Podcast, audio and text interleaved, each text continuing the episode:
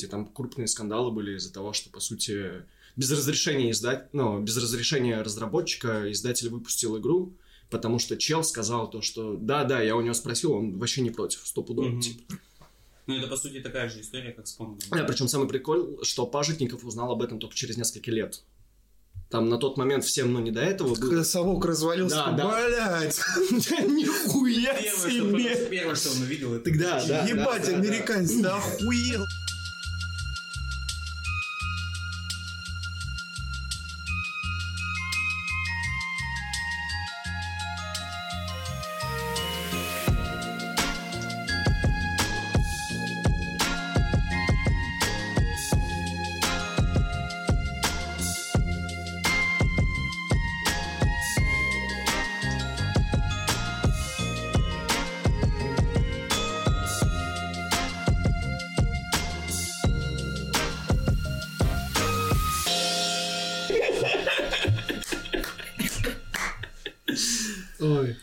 После долгого отсутствия рад вас всех поприветствовать здесь снова на нашей студии. С нами традиционно я, Дима, Кирилл, и поприветствуем нашего нового персонажа подкаста Александр.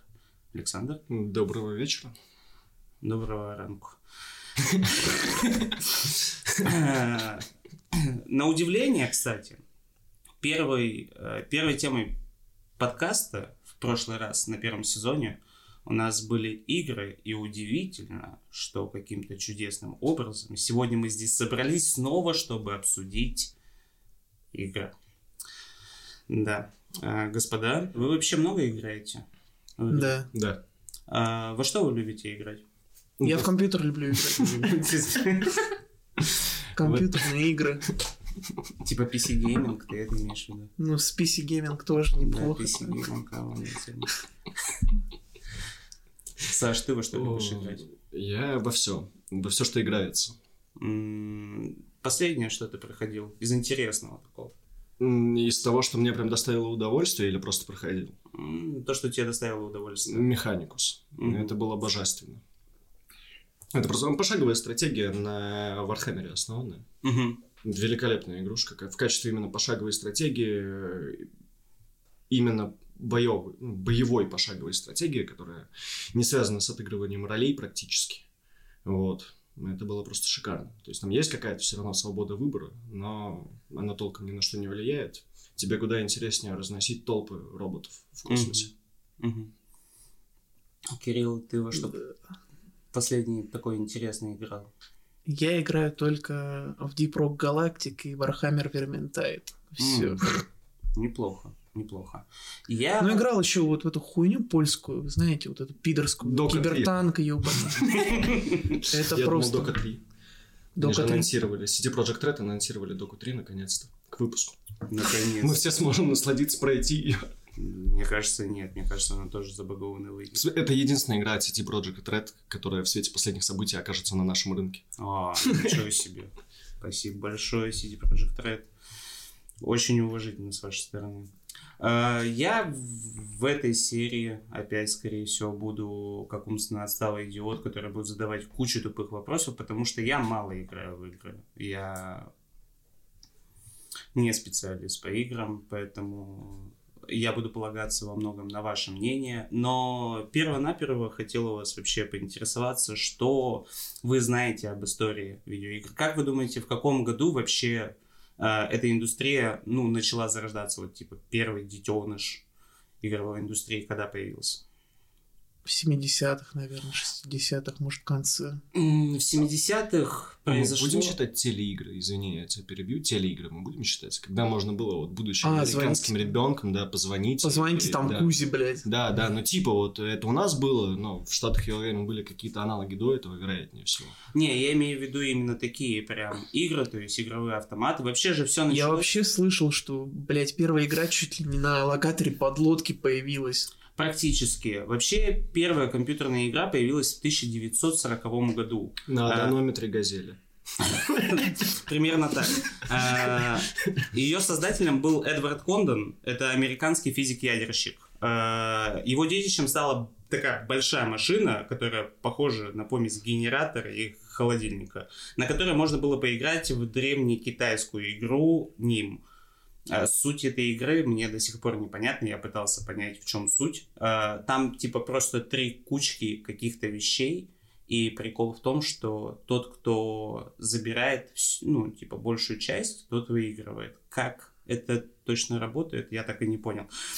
Типа, самым ярким примером этой игры, это была ее разновидность, когда условно придумывали... Вот брали шоколадку, брикет шоколада, и один из кусочков был якобы отравлен. И вот твоя задача была собрать как можно больше, но типа не взять себе отравленный. Тоже не понял, как это работает. Они насмерть играли? Да. Типа как майя в этот баскетбол? Примерно, да. Хорошее развлечение. Что-то вроде похоже на японцев. Вот, но как бы понятное дело, что в 1940 году всем было не до игр. На дворе идет война, и как бы поэтому никаких видеоигр там вообще никого не интересовало это, скажем так. Поэтому вообще изначально... Вот прям зарождение игровой культуры началось, как думаете, вот далее, какой год идет? Я в районе 60-х подозреваю. 62-й год, да. Там объединение программистов из одного института создает первую в мире игру под названием Space War. Это типа вот самая первая игра вообще в мире. Она выпускалась на платформе DEC PDP-1, и по сути это была просто ПВПшка, где типа два человека на двух космических кораблях должны друг друга убивать. В этом была вся суть вообще компьютерных игр. Первый TDM. Что такое TDM? Team Deathmatch. Team Deathmatch, да. Ну, в данном случае просто Deathmatch. Скорее всего, да. Там Team вообще даже не пахло в тот момент еще. Два человека, два космических корабля. Искра, буря, романтика. Вот. Вообще, по сути, изначальные игры это были штуки от программистов для программистов. То есть, это была ультрагиковская тема, и вообще мало кто понимал, в чем прикол видеоигр. Поэтому никакой массовости у Space War и в помине не было вообще. До появления интернета. Да, до появления интернета вообще игры никто не играл. Совсем, даже программисты, они их просто делали, складировали и ждали момента, пока появятся издатели, чтобы их продать. Это коммерческая жилка. Первая, коммерчески успешная игра, это Fortnite вообще. Вот. Вообще-то папка. Fortnite это жалкий клон папка. Да? Я шучу, господи. Fortnite это папка. У меня на компе такая есть. Бубнов. Там танцы можно покупать. Короче, далее, в 1965 году происходит первое знаменательное событие, когда компания Rosen Enterprises и Service of Games Japan объединяются в компанию Sega. Вот это появление, 1965 год. Sega уже начинает что-то делать. Итальянского сантехника. Всем известно, что они начинают делать. Итальянский сантехник появился в 1981 году, если не ошибаюсь. Типа Nintendo в ответ создали ёбаного синего ежа. Как вы думаете, какой старейший жанр видеоигр? Платформер. Что ты подразумеваешь под платформером? Прыгать где надо, блядь. Хотя не, аркады. Что я несу? Аркады. Да, аркады, вот на счет, потом файтинги, я думаю, после аркады файтинги, и после файтингов уже там все остальное постепенно. Нет. Самый старейший жанр видеоигр – это спортивные симуляторы. Спортивные симуляторы, да. Я так и знал. В 1967 году появляются первые спортивные симуляторы. Это были текстовые версии бейсбола. Фифы, блядь. Вот, я уже был готов, потому что это FIFA уже на том же движке, что 22-я. Да, там карточки, только карточки покупал, и все вот эти вот за безумные деньги. Ну, это получается не спортивная игра, это карточные игры. Почему? Это текстовая РПГ. На самом деле. Текстовая РПГ с спортивным сеттингом. В таком случае роллплей. Ролл модел. Вот, да. То есть, это были первые версии баскетбола и бейсбола. Именно в текстовом виде. Интересно, конечно, в чем была суть, потому что я, читал. И, в общем-то, это, по сути, как я понял, это примерно то же самое, что ты просто включаешь на радио матч и слушаешь. Ну, то есть там текстовым просто выпадало. Типа ты нажимаешь играть матч, потом просто сводка, блядь. Ну да. Победила, ну, это команда. Спустя 45 минут умолчания. В принципе, как любые текстовые игры. Вы никогда не играли в текстовые игры? Нет, играли, но... То, что ты имеешь в виду под, там, условно, текстовые новеллы или какой-то... Нет, текстовые РПГ. Где все только текст. Где надо вводить ничего, да. Это было позже. Но это было позже, но в любом случае. Но там ты имеешь какое-то влияние. То есть тут ты же не прописывал, типа, побежать. Зависит очень сильно, на самом деле, от РПГ, потому что, вот, для примера, тот же самый с неслыханной успешностью «Бойцовский клуб». Это браузерная текстовая игра, она, в принципе, в этом и заключалась. Ты просто «Бойцовский клуб». Да, это отдельный феномен, да, это мы его сегодня разберем. Да, это вообще жесть, там люди, туда десятки тысяч... Это долларов, как ВК, не знаю, видел, какая-нибудь там тюряга, блядь, была популярна. Да, вот это, короче, вот, это что-то на таком же уровне, только еще хуже. Это батя всего этого.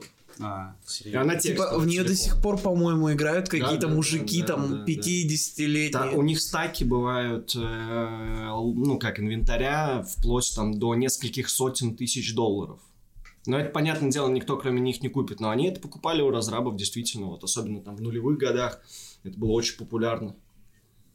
Там что-то даже какие-то миллионеры, блядь, играли в эту херню. Да. Для них, причем, отдельный став делали разрабы. Это буквально то, что, в принципе, породило донат впоследствии. Вот, ну, давайте придем к этому чуть попозже. Мы слушаем тебя. Да, что меня слушать? Я тут начитался всякой ерунды.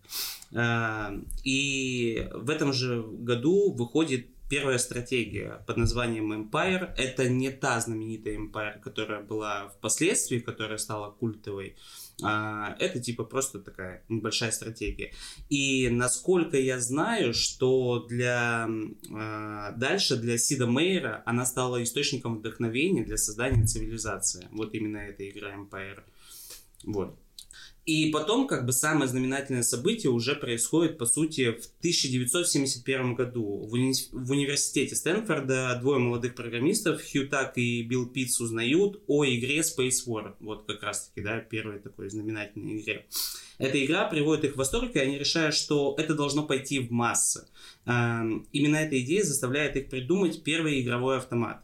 По сути, они перенесли игру с PDP-1 на собственную платформу, внеся незначительные изменения в саму игру. Правда, переименовывать игру все равно пришлось, и даже не из-за авторских прав, а потому что на дворе 1971 год и идет война во Вьетнаме. Вот, поэтому Space War явно не к месту, как название. Игру называют Galaxy Game и ставят в коридоре универа своего. Стоит ли говорить, какой это был фурор на тот момент? Я думаю, нет.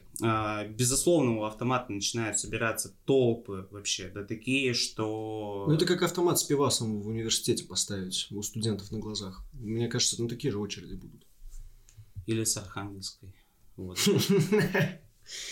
Архангельская свежесть, северодвинская. О, бля, как вкусно прозвучало, аж тепло на душе стало. Вот. Через год автомат обновили еще раз. Помимо всяких улучшений, туда добавили возможность играть сразу 8 людям. То есть это еще больше. А вот это уже TDM. Team Deathmatch, да. Вот. Первый. Или он... Подожди, они сражались каждый сам за себя? Или... А вот я, кстати, не знаю. Это просто разные жанры стрелялок, понимаешь? Есть free-for-all, есть TDM. Вот тут интересно было бы, конечно. Я думаю, что это был free-for-all. Вряд ли они командами объявили. Аркадная арена, нормально. Да. Очень приятно. Я бы порубился, даже сейчас. Такой Quake 3, типа, своего времени. Quake 3 своего времени. Текстовый. Как ведьмак от мира шутеров. На кончиках пальцев. Короче, вторая модель проработала с 1972 года аж по 1979 год. И, ну, после чего компьютер стал уже постоянно ломаться. Очень дорог он был в обслуживании. И, короче, его уже потом... Ломаться, типа, ты к нему подходишь, поиграть, а он такой... Нет, пожалуйста. Пацаны, давайте не сегодня, у меня голова болит. У меня процессор сдуло. Вот, то есть его потом уже в 1979 году его убрали оттуда. И, кстати, спустя только 18 лет, в 1997 году, по инициативе Билла Питца, Galaxy Game была отреставрирована и установлена на 5-м этаже Стэнфордской кафедры. В разработке эта штука, кстати, вышла нифига не дешево, почти в $20,000. Прикиньте, два парня на инициативе, $20,000 вложили. $14,000 стоил только сам компьютер. Еще $3,000 стоил монитор, и еще почти столько же стоил монетоприемный аппарат. Так что ребята вложились.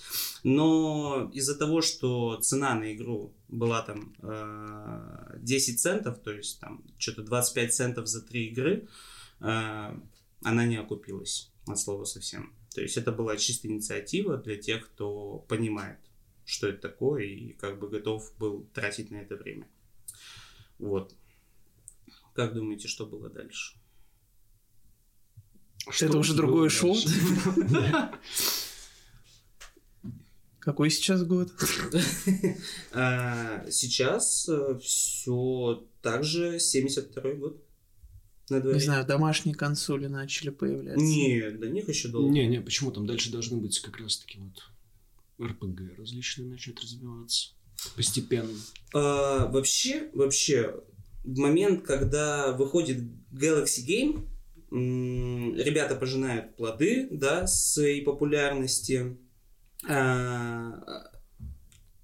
Компания Nothing Associates во главе с механиком Ноланом Бушнеллом за 2 месяца сварганила свою адаптацию этой игры и выпустила Computer Space. Не путай со Spice. Именно Space. Да. Хорошо. Который разошелся тиражом аж в 1500 копий. Что на тот момент было вообще нехилым достижением. Далее, все в том же 1972 году мужик по имени Ральф Баер создает первую, а потом легендарную консоль Magnavox Odyssey.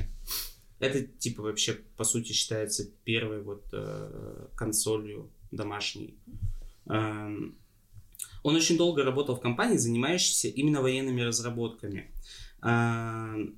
Но еще в 60-х его посетила весьма интересная мысль, что игровая индустрия, которая на тот момент вот начинала развиваться, и он видел, что у игровых автоматов собираются люди, ему пришла идея, что в принципе дома у телевизора людям наверняка точно так же будет интересно собираться и играть во что-то. Поэтому он смекнул, начал вести свои разработки в компании, в которой работал, и спустя, там, по-моему, 10 лет разработок, вот 60-х до там, 70-х, он приходит к директорам своей компании и приносит им концепцию своей приставки, первой, по сути, телевизионной приставки игровой. Директора не оценили эту тему и сказали ему: слушай, ебись с этим сам. А вот на это ты тратил те деньги, которые мы тебе платили за оборонку. Да. Он такой: ну я же Тетрис собрал. Придурок, ты должен был ракету делать. Ну это... Там ракеты можно пускать в игре. В общем, не оценили директора эту идею. И тогда он начал искать спонсоров. И нашел их в лице компании, которая занималась производством телевизоров, которая как раз-таки называлась Magnavox. И вместе с ними он как раз и разработал Magnavox Odyssey. Первая в мире телевизионная консоль. Ну, а игры вшиты были или картриджами? На тот момент, если не ошибаюсь, они еще были вшиты. Ну, то есть там определенный набор игр, да, и все, дальше да, ты анонируй как хочешь с ними. Там игры были такие, как бы, это была казуалочка очень легенькая, и ну, там мало что можно было увидеть такого прям революционного на тот момент. То есть, по сути, он просто перенес все, там, большую часть игр, которая была на консолях, ой, не на консолях, а на игровых автоматах, он перенес ее просто вот на приставку. И как бы под этим и продавал. Вот. Связано это, кстати, было с тем, что на тот момент невозможно было придумать адекватный искусственный интеллект, поэтому в основном игры как бы были рассчитаны на двоих. и все. Там даже были такие прикольные штуки, то есть ты для того, чтобы запустить какую-то определенную игру, например, там хоккей, который, по сути, строился наподобие вот того Понга, да, легендарного, ты на телевизор надевал такую наклейку, где просто, типа, было изображение хоккеистов и хоккейного поля, типа, с разметкой. А дальше все это был такой же Понг. И все.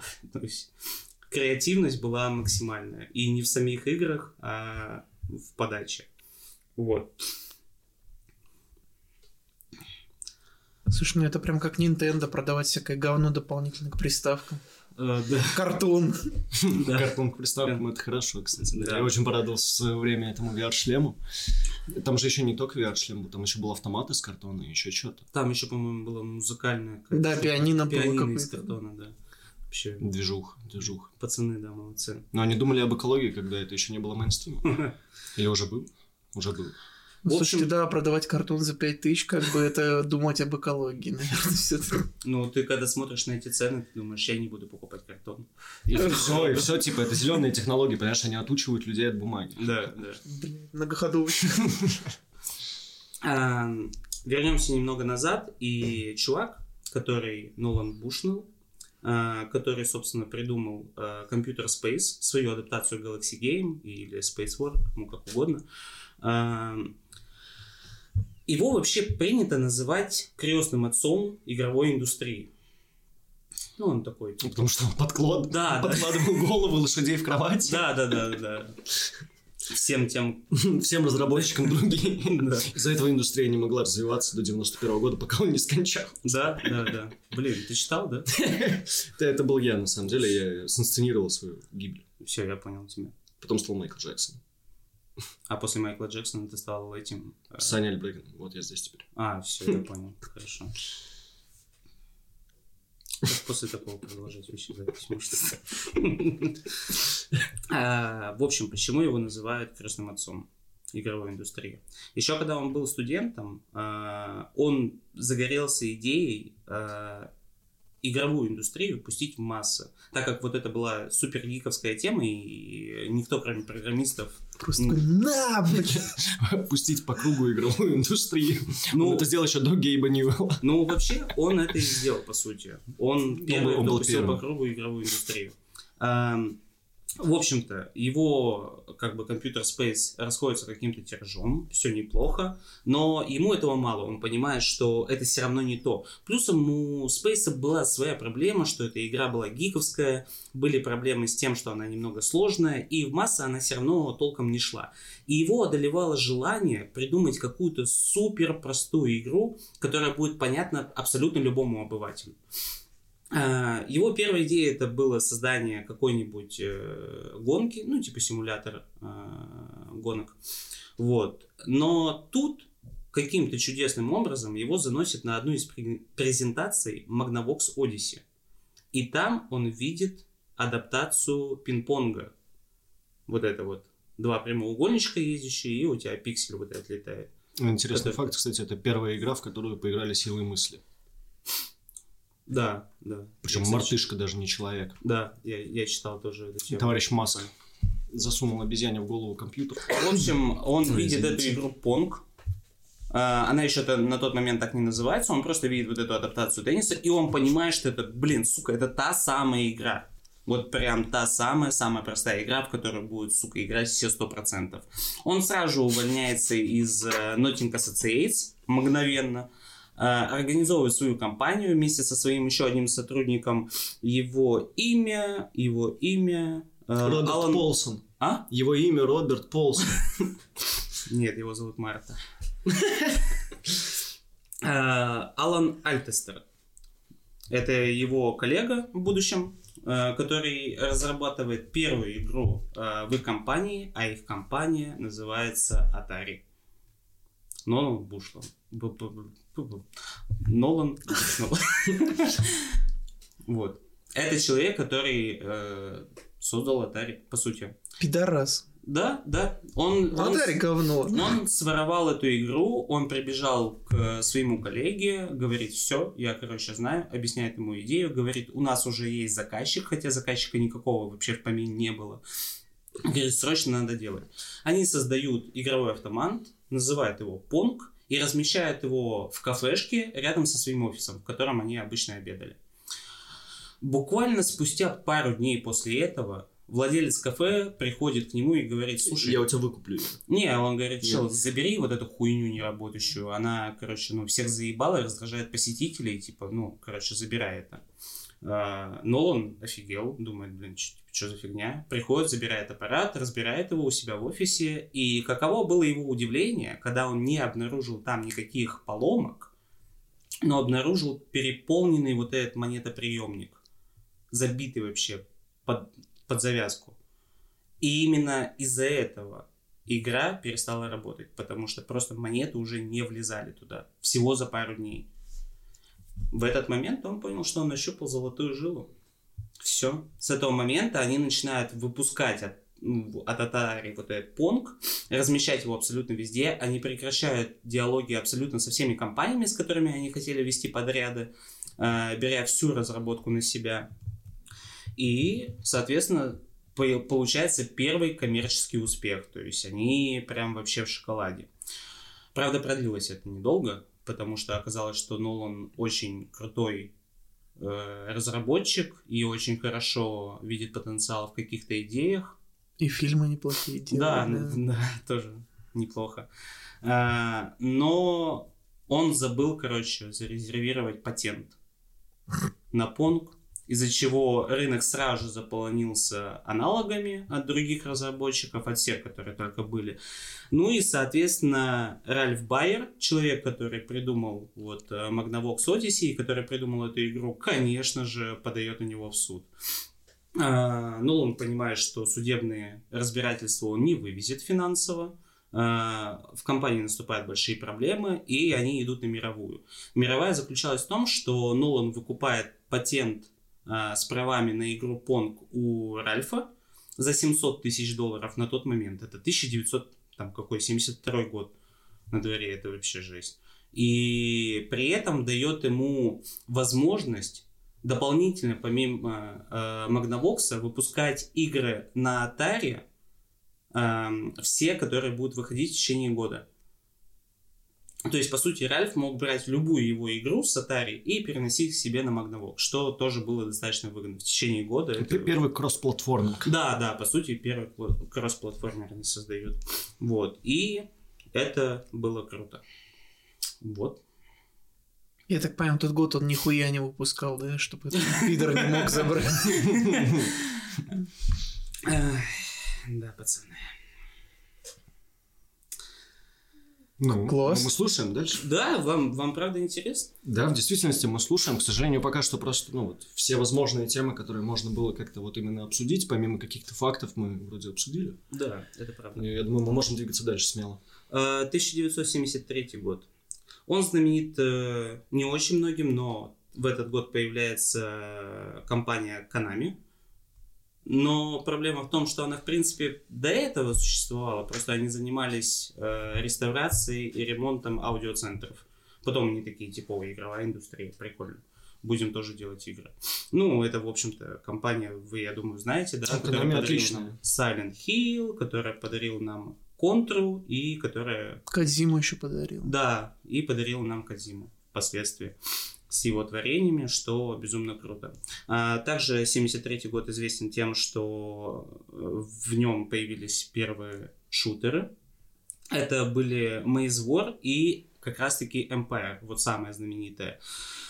Maze War, она, короче, была похожа... Шутер? Empire? Да, Empire. Это шутер какой-то? Да. Это вот, типа, самый знаменитый шутер, который... Звучит как стратегия какая-то. Перед этим, потому что я говорил, что была Empire, вот стратегия, пошаговая. Это какой-то фетиш, на самом деле, называть Empire игры. Слушай, мне кажется, в тот момент... Age of Empire обязательно же, везде должен быть Empire. Угу. Я думаю, что в тот момент просто было попроще с названиями, чем сейчас. Они хоть где-то хотели иметь Empire, роялти они не получали. Да, само собой. Короче, Maze War был, по сути, похож на, как прародитель Дума первого. Помните, когда ты бегаешь по лабиринтам? Maze War это не там, где ты за танк какой-то летающий играешь? Нет. Что-то была какая-то ID, по-моему, они вроде делали что-то. Maze War — это кукурузная война. Что за дичь? Нет, Maze War, типа вот... Там, короче, прикол в том, что изначально эта игра создавалась как просто бродилка по лабиринту. Но в какой-то момент создатели игры что-то торкнул, и он такой, блин, хочу, чтобы там еще можно было стрелять. И, по сути, получился реально прародитель первого Дума. Ты нашел? Но...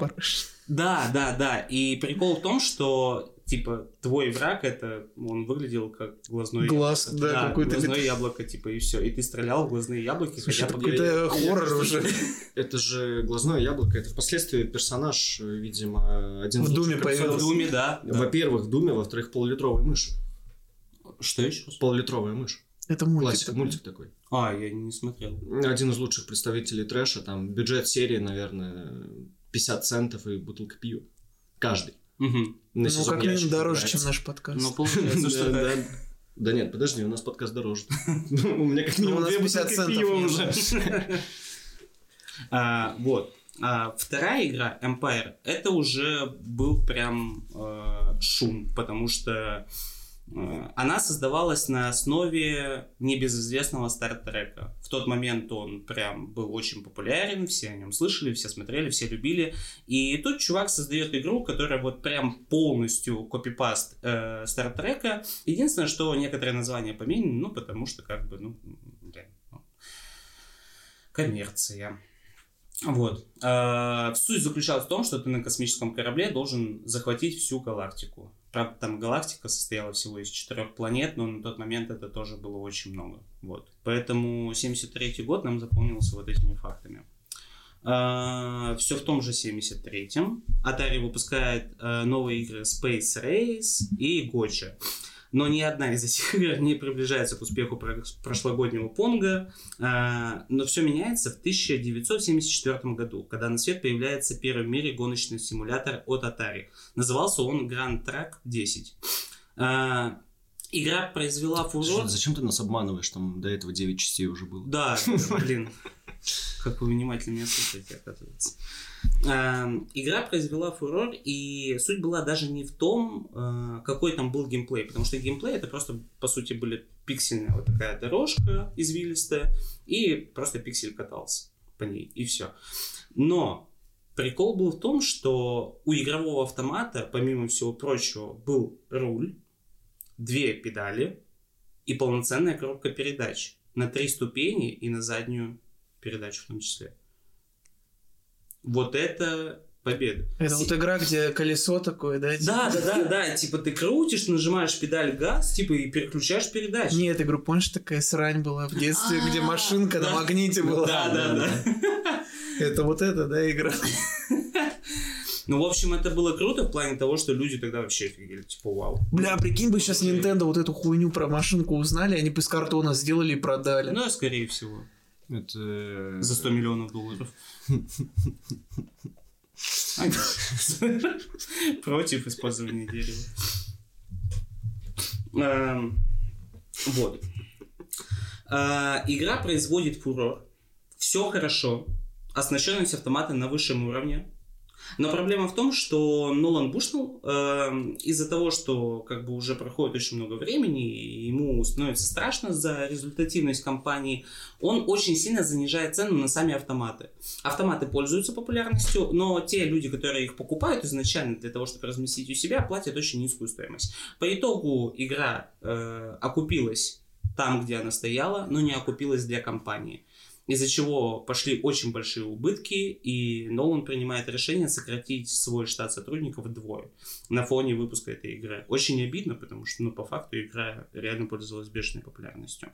И, кстати, в 1975 году еще выходит в первой в мире текстовый квест про человека.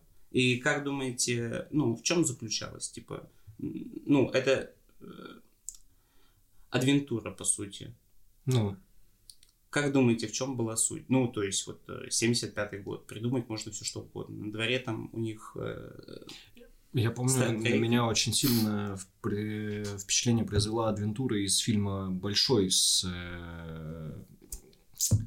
Томом Хэнксом. Он же там тоже... Это там одна из основных фабул фильма, что он, пока был ребенком, не мог пройти тестовый квест.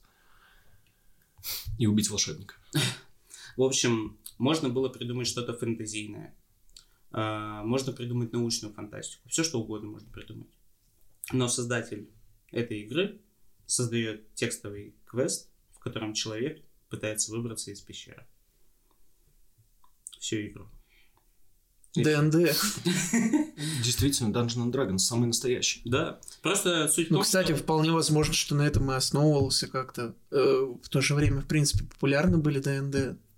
Я потом про это скажу. Да нет, все на самом деле проще немного. Просто чувак очень любил скалолазание, занимался этим всю жизнь. А потом упал в пещеру.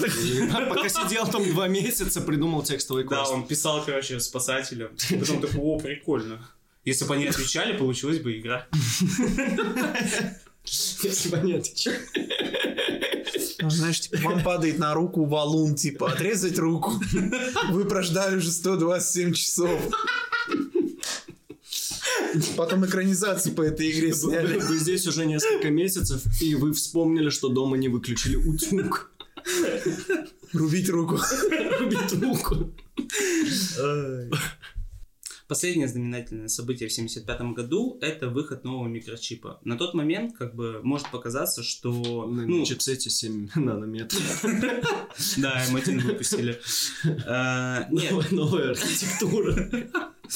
По факту, на самом деле, да, так и есть. Ну, конечно, это было безумно значимое событие, потому что выход микропроцессора 6502 ознаменовал новую эпоху видеоигр. До этого, в принципе, видеоигры были безумно простые, в них не было никакой особой сути, и выглядели они как просто набор белых и черных пикселей, которые выглядели, ну, объективно не очень. Микропроцессор 6502 стал знаменательным, потому что благодаря нему игры, во-первых, стали сложнее, так как он больше вмещал нагрузки на себя, и вышли первые цветные... Может, не сложнее, а комплекснее? Типа у них комплексы какие-то были? Нет, что? Более комплексные. Они боялись, что они слишком тяжелые в новом чипсете. Ну, типа у них играть сложно стало, или они сложнее в плане... как раз производства. Так я думаю, в обе, ну, и в том, и в другом смысле. Чем больше как бы функционал, тем сложнее становится. Ну, они интереснее просто стали. Ну вот. Ну вот, да. Ну вот. И, собственно, они стали цветными. Далее, в 1977 году происходит первый кризис игровой индустрии.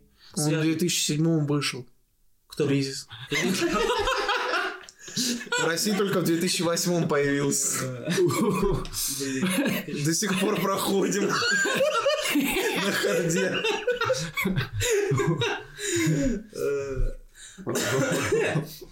Нормально, нормально.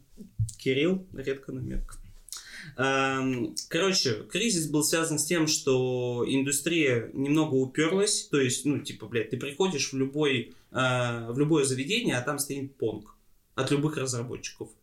И все, это, по сути, все твои развлечения в этот момент. И все аналоги Понга... Space Invaders. Это позже выходит. Space Invaders выходит позже. Значит. Чем Понг? Понг. Типа, ты хочешь сказать... Я думал, что они примерно вот и Паратрупер, и Space Invaders, это все с одного времени дерьмище. Оно примерно с одного времени, но... Не, ну это... Типа... Понятно, один хуй там мамонты ходили, это как бы всем надо понятно. Да. Там людей не существовало до вообще, как бы 90-х, да. Ничего не было. Там динозавры вот эти маленькие. Не было динозавров, играли. Вообще ничего не было. Вообще ничего не было? Был только Понг. От Atari стоял вот этот. В каждом заведении. Да, в каждом заведении, которых не было. И после кризиса 1977 года остались только 2 конкурентоспособные платформы. Это улучшенная версия Odyssey 2 от Magnavox и как раз-таки Atari 2600. VGC. Название было VGC. Atari 2600. Угу. Видеогейминг что-то там. VGC. По-моему, система. Я не уверен, кстати. Но может быть, может быть. Но подходит, типа. Подходит. Прикинь, там на самом деле вообще он свои инициалы зашифровал. Да, скорее всего. Вассерман Сергей Григорьевич. Да, у нас, кстати, рубрика «Поле чудес». Отгадаешь, что значит каждая буква.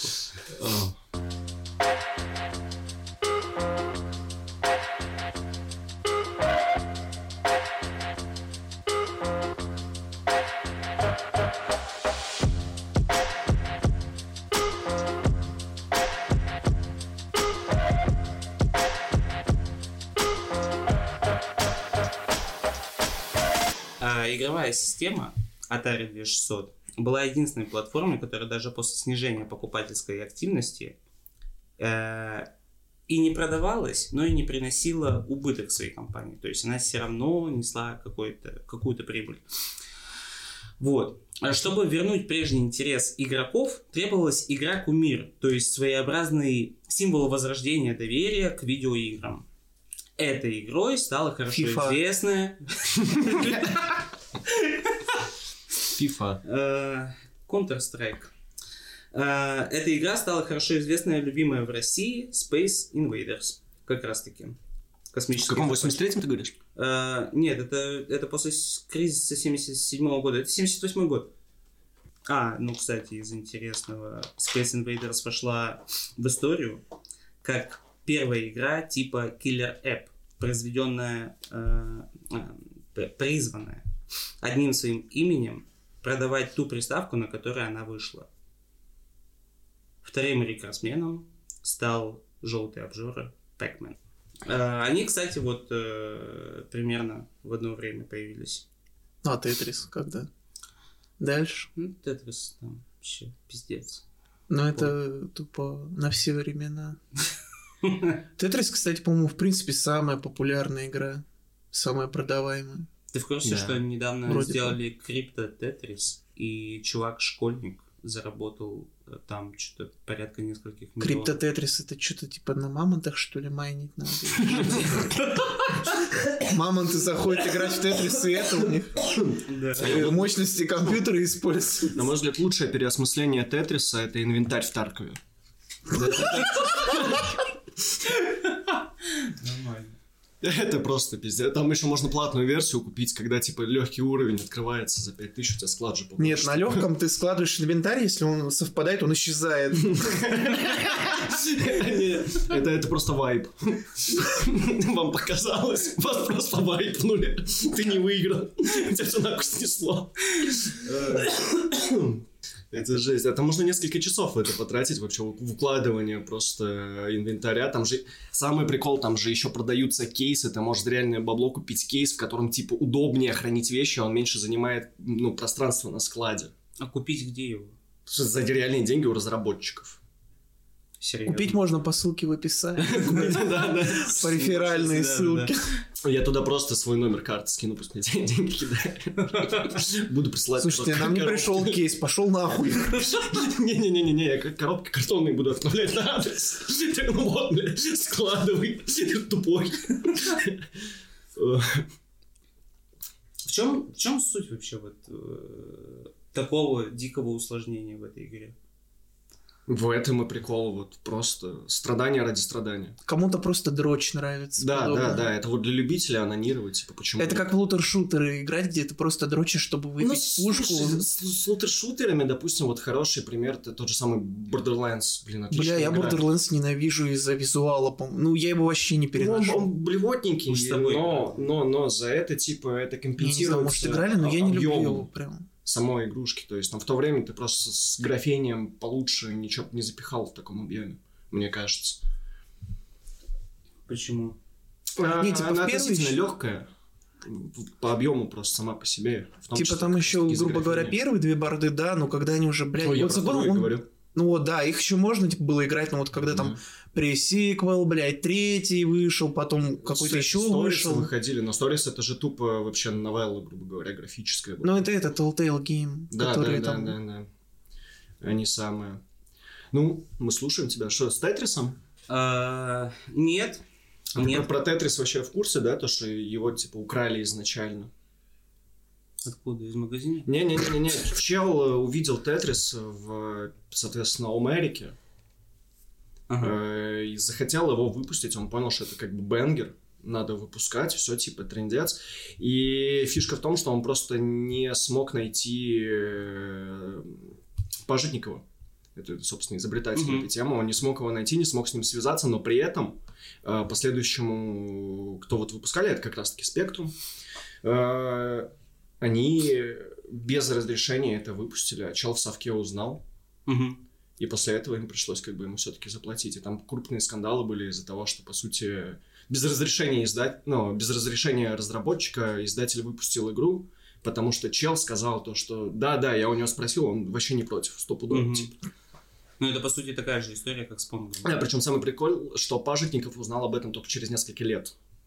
Там на тот момент всем, ну, не до этого. Когда совок развалился, блядь, нихуя себе. Первое, что он увидел, это ебать, американец, да охуел.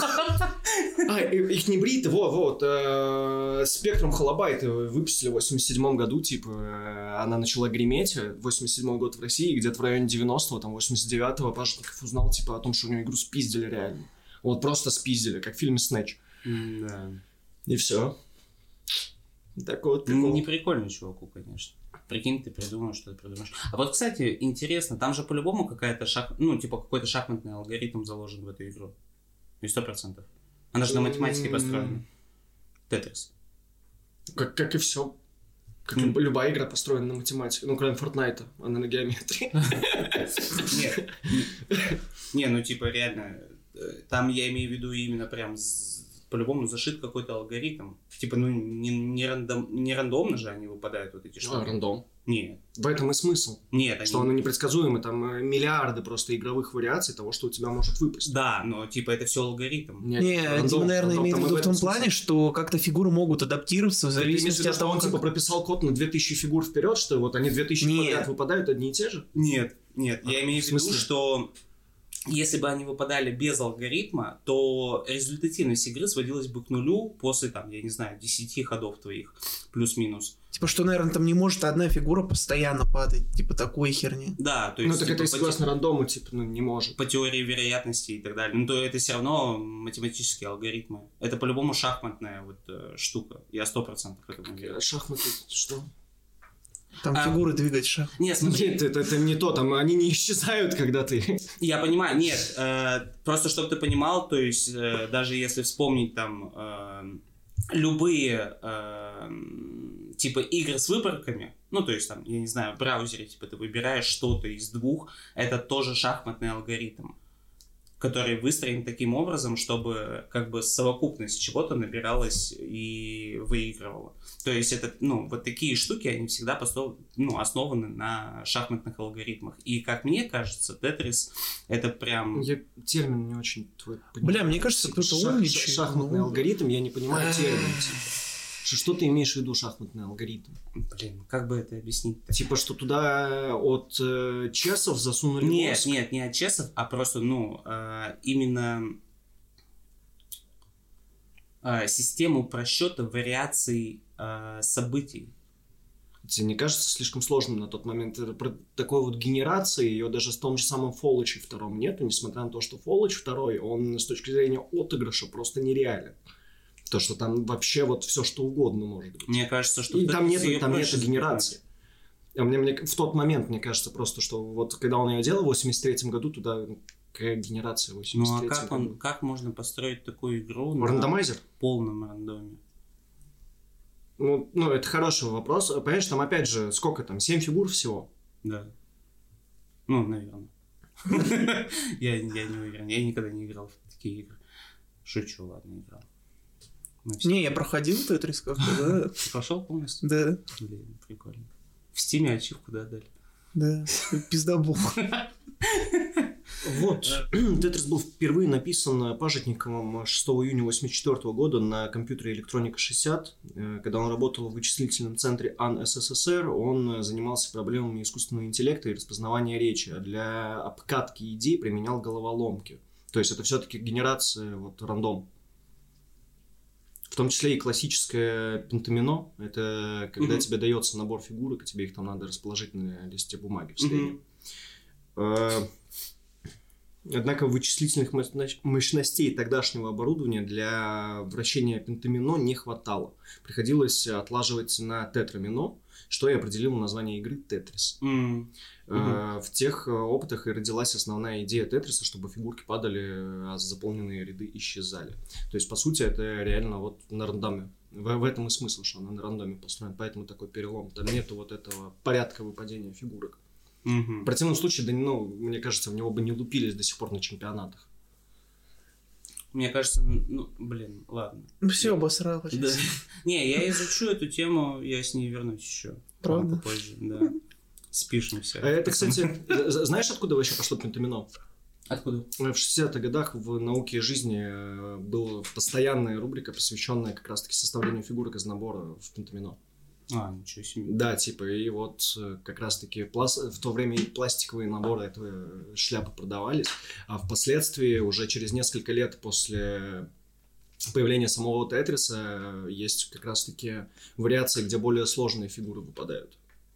Ну, не классический, типа, уже получается. Тетрис. Это вариация, по сути, все равно классического Тетриса, то есть там, грубо говоря, тот же самый движок стоит, но он немножко там усовершенствован, переделан, усложнен и так далее. Mm-hmm. Меня всегда радовал, когда Тетрис покупаешь, у тебя еще, ну, на момент моего уже детства, допустим, там же были еще вшитые игры на этом же движке сделаны. Да, да. О, вот это самый прикол же, по сути, это, ну, буквально в смысле развития модеров. Танки, кстати, появились вот эти конченые, да? World of Tanks. Спонсор стрима World of Tanks на Тетрисе. Wargaming наш спонсор. Слушай, да. Так Wargaming-то, получается, с Тетриса украли идею? Получается, что так. Может, это найдем Пажитникова все вместе, типа, напишем заявление, коллективный иск.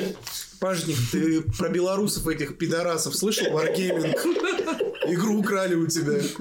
Да, блин. Дорогие Wargaming, если вы нас слышите, лучше просто заплатите. Need for Speed украли гонки с Тетриса. Да. Получается, вся игровая индустрия построена на том, что... Все у Пажитникова украли. Все украли. Ну. Он на Xbox. Бля, это жестко, да. Тоже же квадратный. Квадратный, кстати, сделали же, она же, ну, прямоугольная, и там тоже прямоугольные фигуры были. Да, да. Он же и придумал вот это название «Хвощ». Да. Ой, если возвращаться к истории видеоигр, то второй удар по индустрии игровой был намного более значительным и фатальным, чем... Это когда Nintendo появились, да?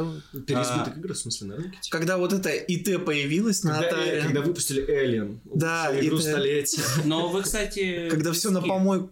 Мы про это и говорим, ты, наверное, тоже про это там... Да. Короче, сделали игру по фильму «Инопланетянин», хранили, типа, и просто игры стали нахуй выкидывать на свалку тоннами. Да, да, это и было. Да. Крах был вызван, во-первых, целой кучей факторов, среди которых главными были это переизбыток игр низкого качества и консолей второго поколения. Это как Steam Greenlight того времени.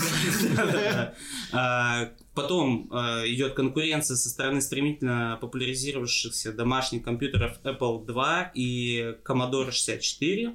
Чё вы врете, на Mac игры не идут? Да, вот, блядь, тогда, видимо, шли. Потом они решили cut the shit. Третий фактор – это утрата контроля издателей над издаваемым контентом. Да, тебя закончу. Да, спасибо большое. И появление новых компаний-разработчиков, выпускавших печально известные недоделки типа Skid Shoot, Lost Luggage и Chase the Check Wagon. Chase Check Wagon? Да. Звучит охрененно, я поиграл, мне вообще все равно, каков там геймплей. К сожалению, все очень печально там. Чиз Чак Вэган, какой-то боевик китайский. Чиз Чак Вэган. Увенчала картину... Получит министр энергетики Китая. Надо извиняться тогда. Увенчала картину деградация рынка игра E.T. Ну, Эллен.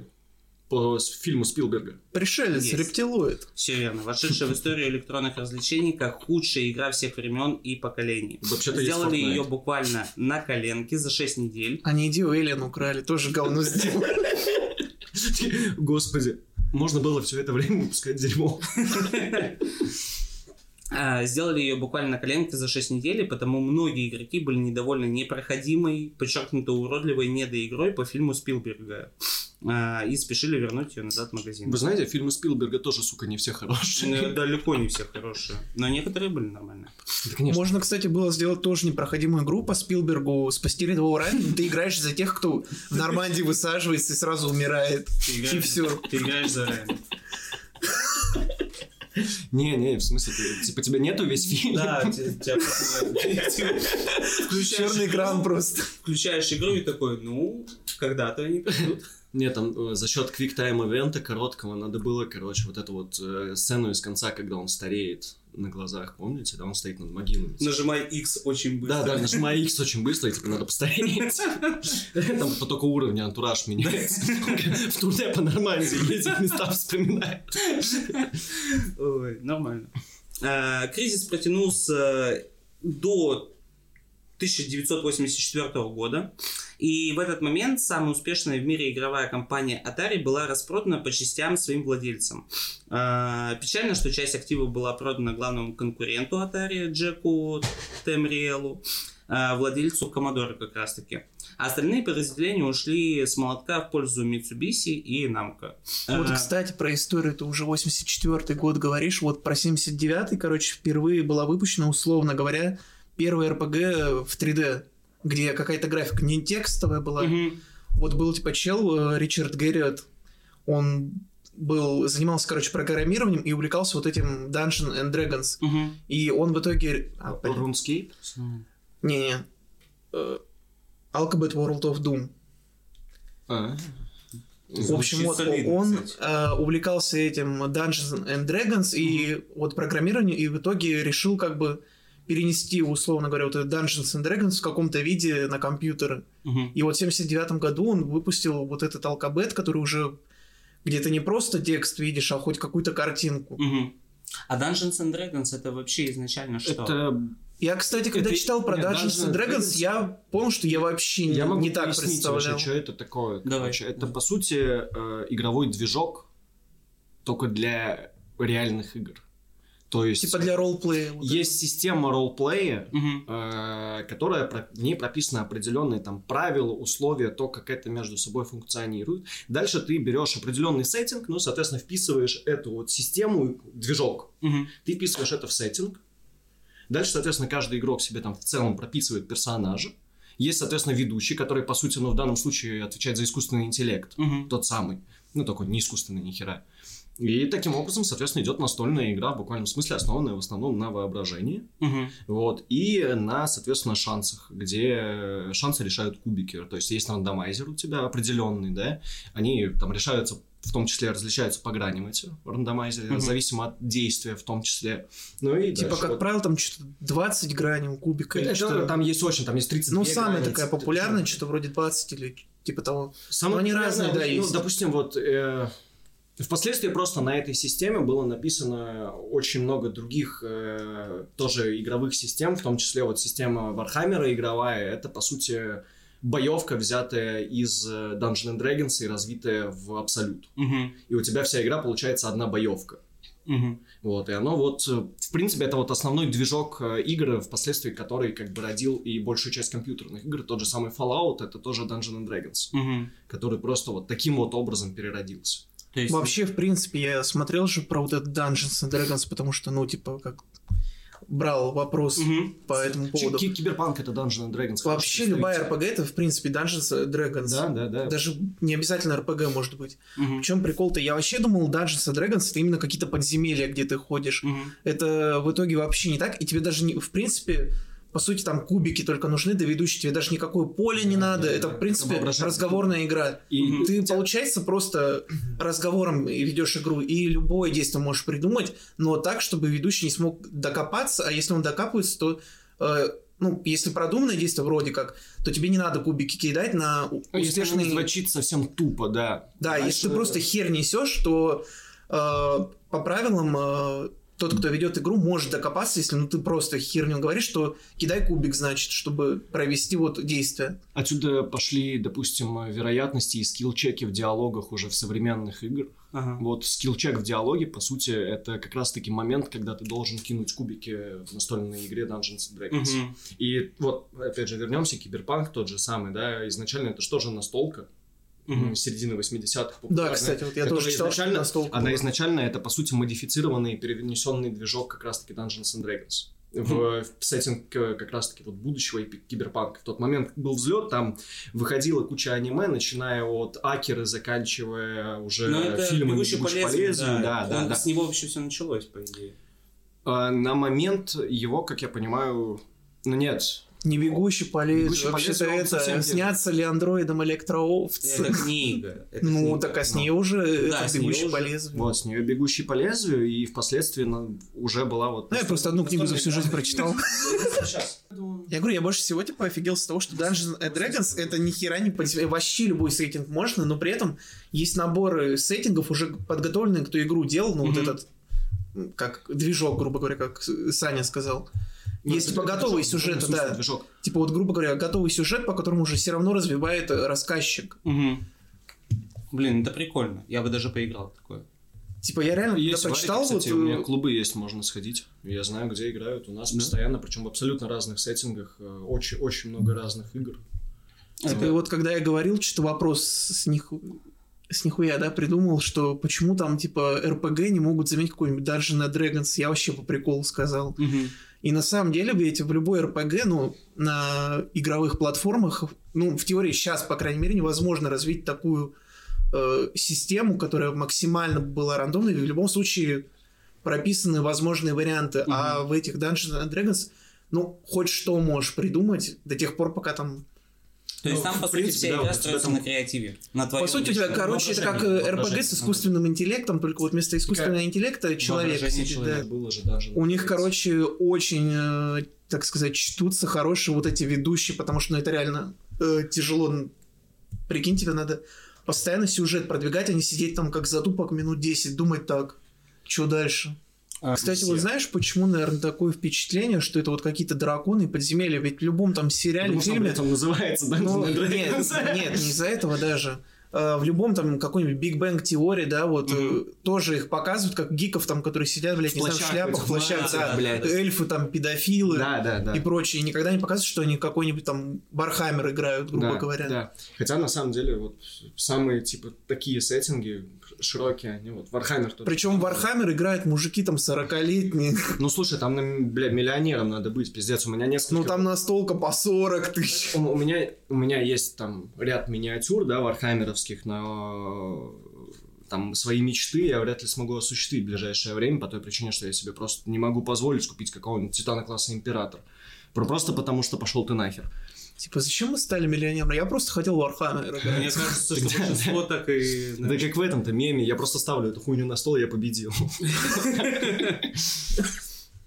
Нормальная тема. Вот Вархаммер, на удивление, реально с годами... Слушай, может, там, знаешь, какой-нибудь Абрамович, типа, чё, Вархаммер рубанем, у кого, короче, взвод. У него забрали все сейчас. Вархаммер, это, короче, как Саня говорил про этот бойцовский клуб для миллионеров. Только как бы, ну, слушай, он материален хотя бы, он материален. Ты еще там купить модель, ее в ателье тебе там покрасят, ты потом с ней приедешь, и такой, ну вот, у вас стаки там по 10 тысяч очков, я, значит, на 9 тысяч ставлю вот этого, блядь, Титана, и все, и ты ебешь его в рот. Ну, игрока твоего оппонента. А потом играть. Не Титан. Не, прикольно, я говорю, реально, у Абрамовича сейчас все забрали, типа, ликвидировали все счета, типа, все яхты забрали, все, он сидит, типа, с этими игрушками, да, фигурами Вархаммера. Уже пошел ты нахуй. Не, он такой, знаешь, типа, фигуру ставит. Вернули, блядь. Ёб твою мать, у него там император. Я, говорит, сейчас кубики на лазган кину, вам пизда. На тяжелую мельту, она вас проплавит. Ну. Так, осталось на самом деле у меня не так уж и много, потому что по факту я выписал только типа зарождение игровой индустрии. 1983 год. Во время вот этой вот игровой чумы, так скажем, взошла новая звезда, которая затмила вообще все. И, разумеется, как бы не все ее сразу заметили, не все сразу выкупили, типа, что происходит. В Японии дебютировала лучшая по версии множества авторитетных сайтов консоль за всю историю. Famicom. Слышали? Ну, Nintendo. Ну, Famicom. Ну, Nintendo, проще сказать. Ну, не все поймут, что Famicom это Nintendo. Ну, да, типа, грубо говоря, Nintendo. Ну, она называлась Famicom. Фумидокс? Такая хуйня в розетку, такая, да, чтобы комары не залетали. Да, полное название приставки Nintendo Family Computer. Ну, ты дал бы мне договорить, я бы сам сказал об этом. Ну, ты молодец, ты же. Ну, сразу, чтобы ну, понятно. Да, ну, окей, понятно. Окей, пошел я нахер. Это вообще самая успешная за всю историю 8-битная консоль третьего поколения. Обрести популярность приставки помогли привлекательная цена, удобные джойстики и быстро расширяющаяся библиотека. И водопроводчик с усами, да? Да, вообще, типа, мне на Nintendo, ну, из Nintendo вот этих игр только вот Metroidvania прикольный жанр. Metroidvania отличный жанр вообще. А вот, блять, этот сантехник так заебал, 30 лет уже драчить одно и то же. Но он постоянно головой пиздит. Ну, слушай, на самом деле, я до сих пор не понимаю. Ну, как понимаю, на тот момент просто Metroidvania толком еще такой не было, но, по-моему, вот Super Mario Bros. Вселенная их, она отлично подходит для переноса в Metroidvania. То есть, возможно, не с теми же персонажами, но в том же сеттинге. Да они сейчас услышат, выпустят Metroid Mario. Ну, слушай, это же не тот Говард, который будет продавать 10 раз одно и то же. Слушайте, ну, кстати, Skyrim-то новый вышел. Ты что, такой купил, сука? На первом подкасте мы с тобой, помнишь, еще обсуждали. Слушай, мы через 10 лет, если будем обсуждать, там новый Skyrim выйдет. Причем все тот же. Тот купит Skyrim. Там мод добавит один, типа, бери. Ну. А, нет, слушай, русские-то не возьмут. Беседка, по-моему, все не продают.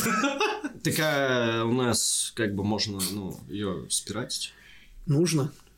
Теперь на самом деле я вообще... Говард, ну и кому я считаю, что вот Skyrim ее вообще изначально покупать нельзя было. Мы сами сделали это с Тодом. Мы его изувечили в буквальном смысле, он привык к деньгам. Все должны были сразу украсть. Это сраный Elder Scrolls последний. Возвращаясь к приставке Nintendo Family компьютеров.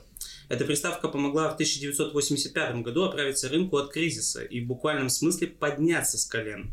Но он, по сути, возродил, блин, да, потому что там, считай, все, конец был бы. Да, это правда.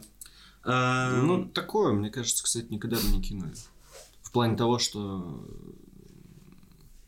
вообще, даже несмотря ни на какой кризис, мне кажется, в любом бы случае так или иначе бы разрабатывали игры по той причине, что... Появился бы тот Говард. Да, сам по себе, блядь. Слушай, нет. Там материализовался. Там проблема была из будущего. В популяризации, как бы, этой темы. То есть не в том, что... Понятное дело, что разработки бы велись дальше. Кстати, тот Говард, блядь, первый, кто DLC ввел. Нет. Ну что, аддоны до этого было... Нет, именно DLC, где «Купи говно», он же в этом... в четвертом... «Купи говна»? Да, как четвертый свитки назывались-то, я забыл.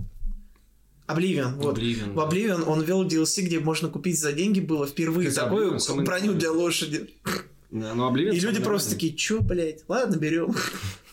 Окей, хорошо, тот. Монетизация. Забавно, кстати, что Famicom, вот этот Nintendo, оказался намного популярнее в Штатах, чем в Азии. Фумитокс. Ну, однако в Штатах продавалась лицензионная консоль Nintendo, и для всего рынка американского развлекательного как бы она стала таким же спасителем, как и Space Invaders в 1977 году. Более того, Nintendo с тех самых пор сохранила лидирующие позиции на рынках цифровых развлечений США и Японии. И, ну, я говорил про то, что Nintendo до сих пор сохранила звание платформодержателя. Вообще, грамотная стратегия позволила вывести приставку в абсолютные лидеры, а сфера игр как бы выползла из болота недоверия покупателей, грубо говоря. В глазах американцев индустрия видеоигр была реабилитирована объективно. Во многом нужно сказать спасибо талисману Nintendo, веселому водопроводчику, да, вот этому. Марио, спасибо, что живой. Да. Ждем фильм с Хабенским в главной роли. Бля, нормально, кстати, я посмотрел бы такое. Первая игра вообще про итальяшку вот этого вышла в 1981. Ну, итальяшку, блин. А, «Мафия 2», что ли? Крестный отец. Вот этот Вито Скалетто Nintendo, блин.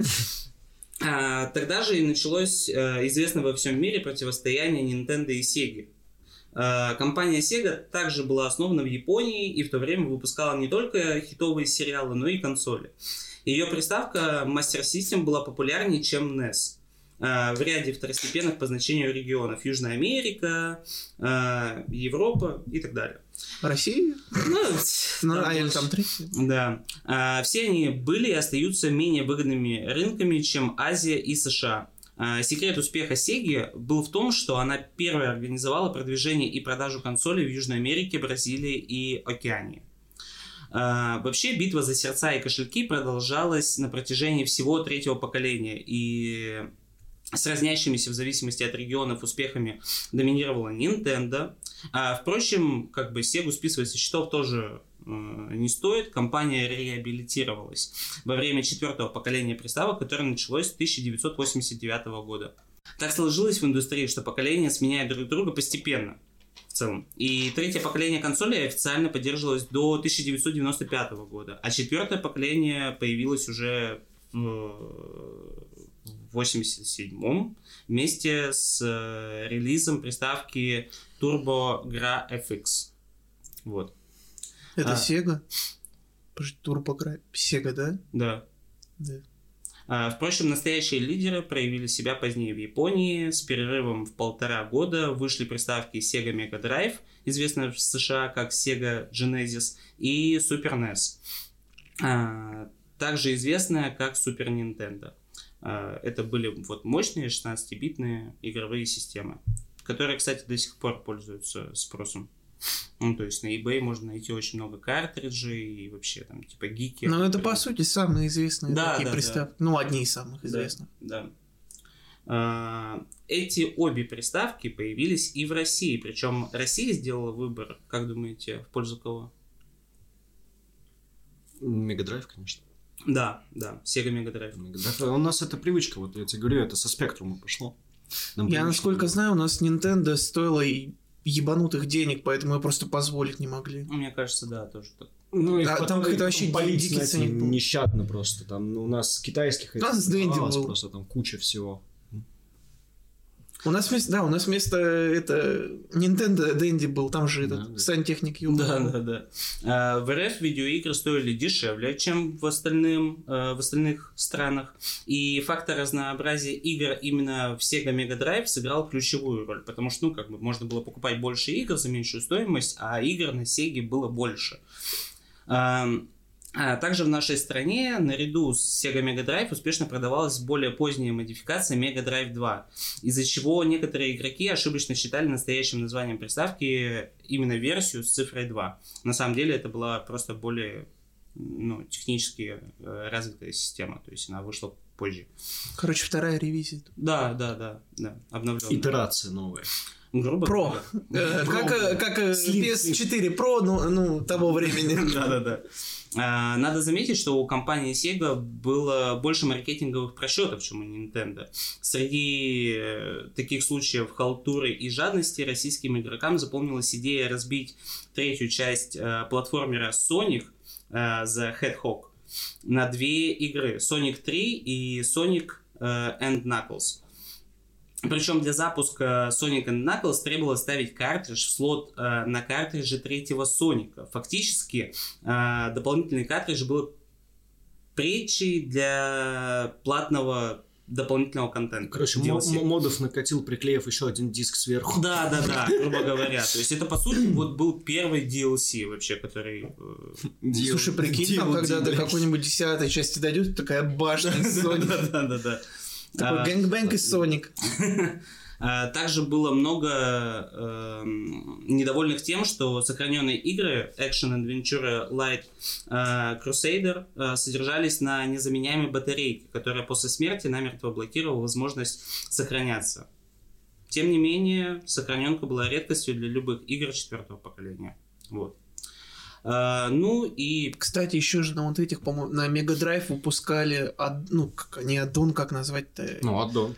Скорее всего, что-то CD, или как-то он так назывался, который улучшал графику с 16 бит до 32, типа, и плавнее картинку делал. Ты, типа, ее мог внутрь прямо этой коробки засунуть? Ты вставлял вместо, по-моему, то ли картридж, то ли сбоку прикреплялось, и диск можно было вставлять. Так, погоди, на нее типа, игры были те же самые, там уже на компакт накатанные. Игр было меньше, насколько я знаю. Ну, те, которые портануть смогли на 32, типа. Но это уже было и, на болванку, грубо говоря, там типа игруха. Да. Жесть, короче, грубо говоря, жесть, типа, условно говоря, на картридже 30 фэпсов, да? Угу. А там плавнее, типа, 60, условно говоря. Да. И вроде как цвета лучше. 5,8, если быть точным.